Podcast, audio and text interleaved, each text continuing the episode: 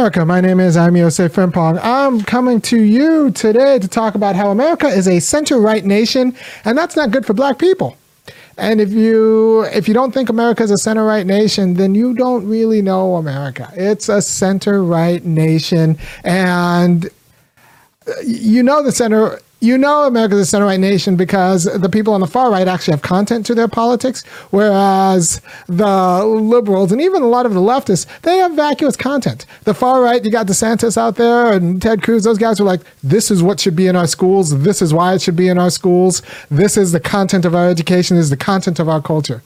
The liberals are like, well, I don't know. Maybe science will help us. I, I don't, they, they don't actually have a political program that goes all the way down to the culture. And what's it going to? What does a non-center right nation look like? What does a non-center right nation look like in the U.S.?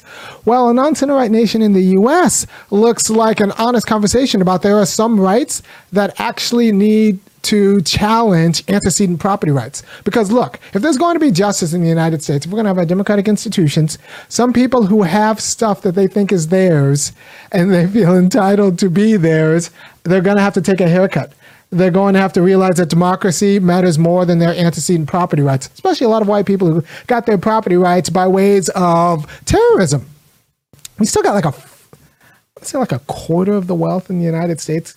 A quarter of the people in the United States can trace their wealth back to the Homestead Acts, where we just kind of like gave white people land and then loans for the land, and then like so. Um, yeah, there was an article. I want to say a quarter of the people, a quarter of the white people in the United States can trace their wealth, their family wealth, back to the Homestead Acts, right? So antecedent property rights are going to have to be massaged for the sake of democratic principles, right? That doesn't mean that property rights need to go away if we're going to be less than a center right nation. It means that we need to have the public conversation about that there are rights that are more important than property rights, insofar as you need some sort of equality in terms of property rights of uh, and claims to external stuff and goods and services and time and resources in order to have a political democracy. That's why you can't have a democracy where one class of people owns things and the other class of people are sharecroppers. Right? You need a sort of distribution of property that actually um, supports democracy. Uh, and black people, we're going to be renting for the, the, next few generations if there isn't some sort of distribution that happens about looking at some of these antecedent property rights and taxing the heck, heck out of some of this inherited property of the whites. Right? So, and then like also looking at reparations to secure black people assets. Right? So you, there are economic conditions to political democracy. And unless you're willing to have that conversation, then, um, like there's not going to be a, a, a real left politics, right? And so with center right culture, your church is a center right. They're not telling you that we need to look at property rights and say that like property rights are important and they are very important, but they're not more important than the conditions of democracy and what like wh- how do we make sure that everybody has the economic conditions in order to participate in a you know democratic society, right? So um, yeah, and same with uh, family rights, right? So what what would it look like to actually support families, every family, every family, not just allow them to get an abortion when they can't afford to have a kid, but actually support the realization of parenthood as a matter of right you know, the blessings of liberty that I talked about in our in our Declaration of Independence are supposed to involve all forms of liberty, which means like you know the the special quality of freedom you can only have in a family, in intimate relationships, or in immediate relationships where you and the other person are one person, you know, one flesh, right? So if you don't have the resources to get married or to have children, that is a problem for your freedom. That's the equivalent of not having the resources to vote right? So every time we hear someone who says like, "Well, I would get married, but I don't have the money in this economy to do it," or "I would have a family, but I don't have the money to have to raise kids in this economy," we need to think of that as hearing someone say, "Well, I would vote, but I don't have money to pay the poll tax." Right?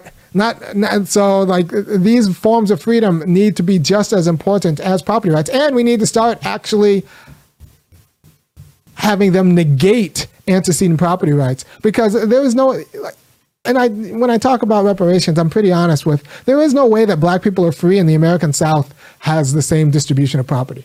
Like we're to have to take some of their stuff, some of the stuff they think is theirs. We're to have to take some of the white stuff. Um, and some of the contracts that have been in their family since their grandparent, like, you know, secured the contract at a Klan meeting back in the 50s, we're going to have to take that contract. Speaking of contracts, you know, I'm going to talk about the CHIPS Act after the opening. I'm going to hit the beat. Peace.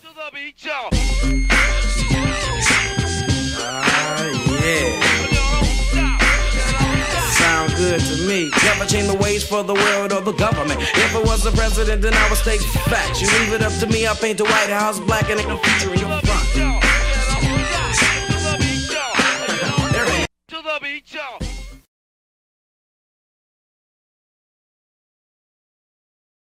So the CHIPS Act is uh, an act that hit Congress that, that passed the Senate yesterday, and it's it's going to be about fifty four billion dollars in grants, 52, 54 billion dollars, you know, a billion dollars here, a billion dollars there um, in grants, direct grants to spur American manufacturing in terms of computers.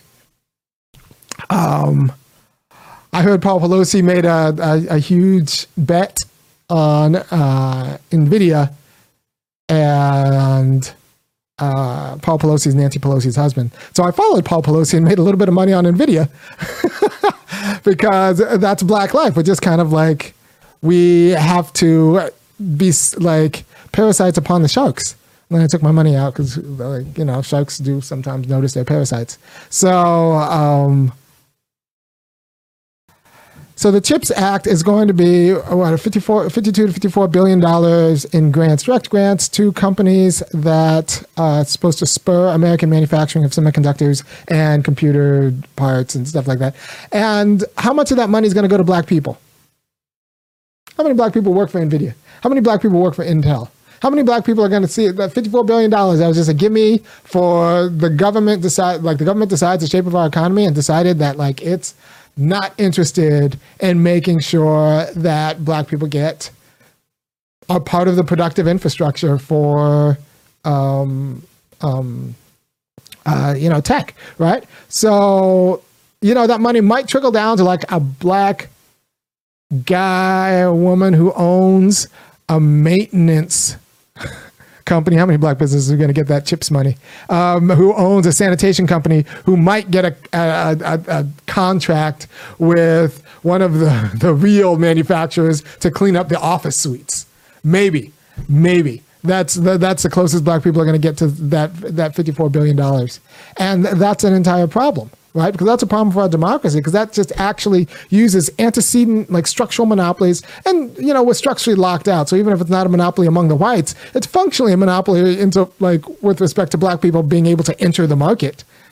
Um, we're, we're locked out because those jobs are all going to go to cousins and, and, and, and people who know each other through, you know, golfing buddies, buddies and tennis buddies.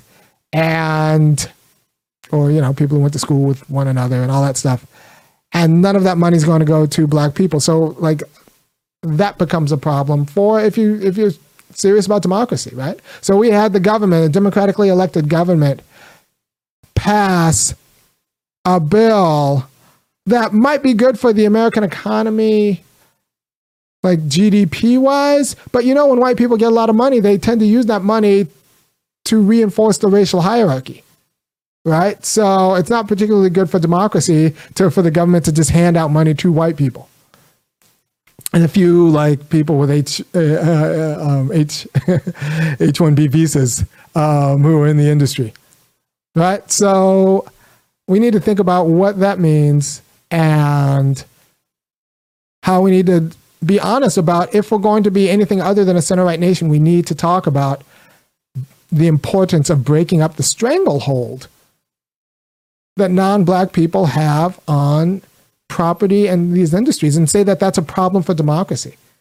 It's a problem for democracy. Look, and this isn't necessarily anti-capitalism. It's just if we're serious about black people actually participating in capitalism, we need to have the conversation about how we are, you know, 14% of the nation or 12, 12 to 14% of the nation and like zero or like point, point, point, oh, oh, oh, one percent of that CHIPS contract money right? So like that's not that's not anti-capitalist saying that. That's saying that capitalism is actually not is predatory upon black people. And like i said when you give non-black people a lot of money they tend to use that money to lock black people further out right? So it's not like a rising tide lifts all ship. No rising tide lifts their super yacht to come and ram our ship right so we need to talk about the democratic conditions that allow capitalism to also be black. Right. So this isn't necessarily anti-capitalism. It is talking about you need capitalism that's subordinate to the political t- conditions of democracy. Because if you're so if you're economically subordinate, you can't be politically equal. Um, if you're economically vulnerable, if we're a nation of if black people as a nation are a nation of renters, and, and white people as a nation are a nation of owners, then we're not politically equal. Because at any point in time, like, you know, and southern states don't have rent control, people could just sneeze and up your rent um, if they think you're getting too uppity. You know, right now the US is trying to control our spending, consumer spending, and get inflation down by raising the interest rates. What if the whites decide that black people have too much disposable power and income and do that and and and and try to get our political power and our just like discretionary income by just raising our rents. What are we going to say? We'll be like the sharecroppers. We are functionally sharecroppers. Like if if you're renting in these unregulated markets, you're functionally a sharecropper. And you you know what the story with the sharecroppers is at the end of the year, somehow they did not make enough money. Somehow they didn't. The crops like always came in below what they owed. That's going to be renting in the United States if black people get power. If if, if the whites get nervous, they'll just say like, all right, well, just raise the rent so that they they don't have the money to organize. Because you make no mistake, you do need money to organize. You need space and money to organize. Institutions take capital. We're in a capitalist economy. That means if black people are going to be socially and politically autonomous, they need diffuse autonomous capital. Now, we need we need to be able to, and not just debt, right? Because wherever two or three black people come together, there seems to be a lot of Jesus and debt. And so uh, that's that's a problem with white the, the the characteristic difference between white organizations and black organizations, right? So white organizations can pool resources, black organizations get together and find out, would you believe everyone's in debt?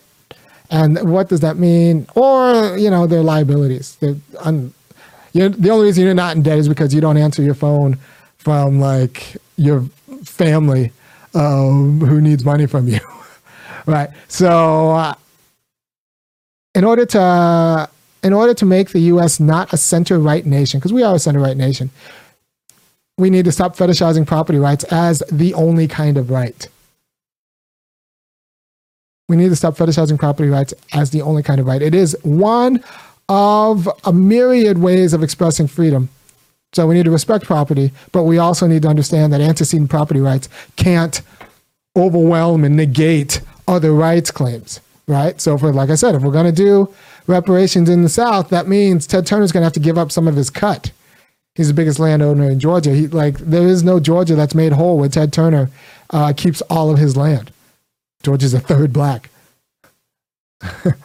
um, and so, as long as we fetishize property rights and antecedent kind of contract contracts, like this contract's been this government contract or this private contract's been in my family for three generations. No, if we're gonna if we're serious about democracy, that contract needs to get broken up and distributed to people so that they have the independence to fight you politically and socially, or to contest with you uh, politically and socially. Right? And if we're not having that conversation, um, then we're just a center right nation that's just trying to conserve the antecedent structures that have kept black people being poor forever. Right. So, and you know that we're a center right nation because liberals and even the left isn't really contesting the cultural aspects. They're not contesting the, uh, they're not, like, culture makes the nation. Right. So if you have a center right church that thinks that, like, well, the government doesn't owe you um, freedom, you can just get, you can, if you're in a down, if you're downtrodden, you should be able to just ask your church mates or go to a charity. That's center right. That's center right Obama going to Flint and telling everyone to like have a fundraiser and pass the hat to get lead out of the water. That's center right politics. That's center right politics. That's not. I'm, all right. So we need to call the uh, Army Corps of Engineer and make this a national priority and rip out these pipes that are poisoning these kids. And uh, you know, let's let's do it. Let's go. Right. That would have been actually understanding that you know the government's actually supposed to secure rights and not just and the leaded water that needs to be ripped out isn't just in Flint. It's all over. There's a everywhere. There's a, con, a zip code with a congregation of black people. Um, check the pipes and check the water, because when like we we don't spend infrastructure money securing the like the livelihoods of stigmatized communities, right? And that's a problem. That's a problem and like I said, we have a center right culture because like churches aren't calling that like an abomination and a sin, which is it, it is. It is, right? And so if we think that we can privatize some of these government responsibilities, you're just part of a center right culture. If the right wing wants to put their content into your schools and liberals and the left doesn't have anything to say about it except like, well, I don't know, I guess, ooh, I don't want to tick them off, then you that's functionally a center right culture. And you know, I was saying this about Joe Rogan, who like I don't hate. I think Joe Rogan's America.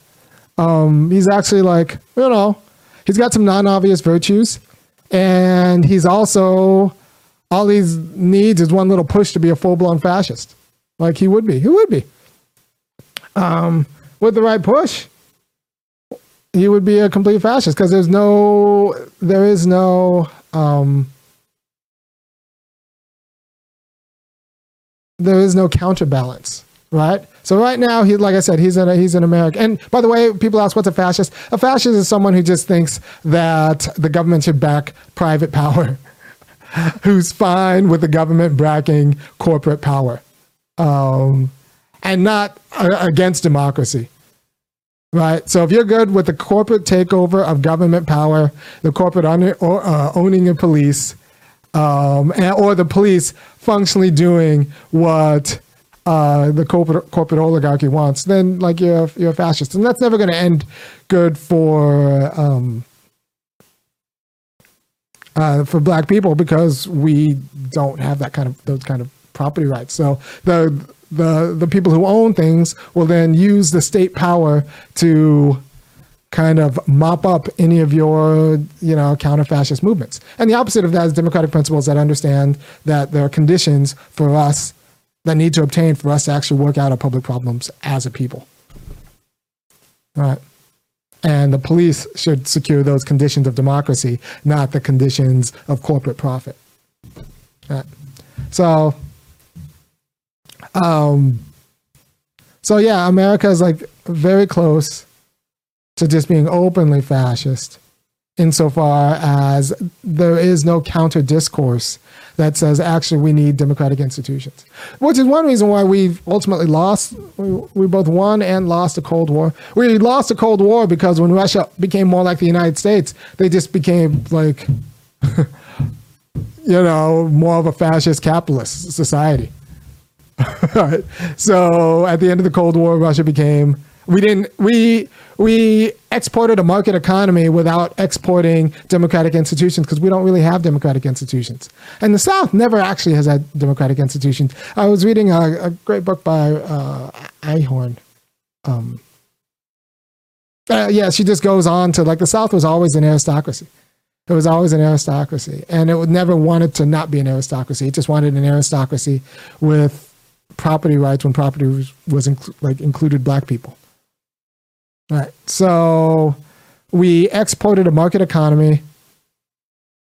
We exported a market economy to Russia without exporting democratic principles. And depending on who you talk to, we kind of did the same with China, with China, and which is why the both you know Russia right now and the CCP China are both more American than America is because they are just more nakedly uh, yeah, they're just more nakedly capitalist without um, without a chaser. right? Without any illusion of democratic institutions. We have the illusion of democratic institutions. We don't have real democratic institutions, which is why, you know, we can't fight against a lot of this takeover. And we have a culture that supports our, our, our quasi democracy. We have a culture that says that. We have a culture that says you can be free and broke at the same time. You can be free and broke at the same time. You can be free and jobless at the same time. You can be free and um, at the at like not be able to control your rent at the same time. As long as you think that you can both be free and at the discretion of your landlord and you have your livelihood at the discretion of your landlord or your one single boss, then you have a very kind of vacuous understanding of freedom. Right? So this is why we need to talk about things like federal job guarantees, so that if you're if you tick off your boss by being loud one day, you have a guaranteed job because there are economic conditions to political freedom. So even if you are a bad worker, we will find a job for you, um, because for the same reason, even if you're a bad voter, we find a vote for you. You can you can you can vote, right? Because there are economic conditions to democracy, and we need to be serious about actually articulating those economic economic conditions for democracy. And without that, we'll just kind of fall into kind of a parochial center right culture, which is very comfortable with keeping black people destitute or degraded and vulnerable for generations to come. By the way, if you appreciate anything I'm doing or saying, go ahead and go to www.funkyacademic.com, kick in 515 or $50 a month, and I'll keep doing it. Yeah. All right. Take care. I will see you next week.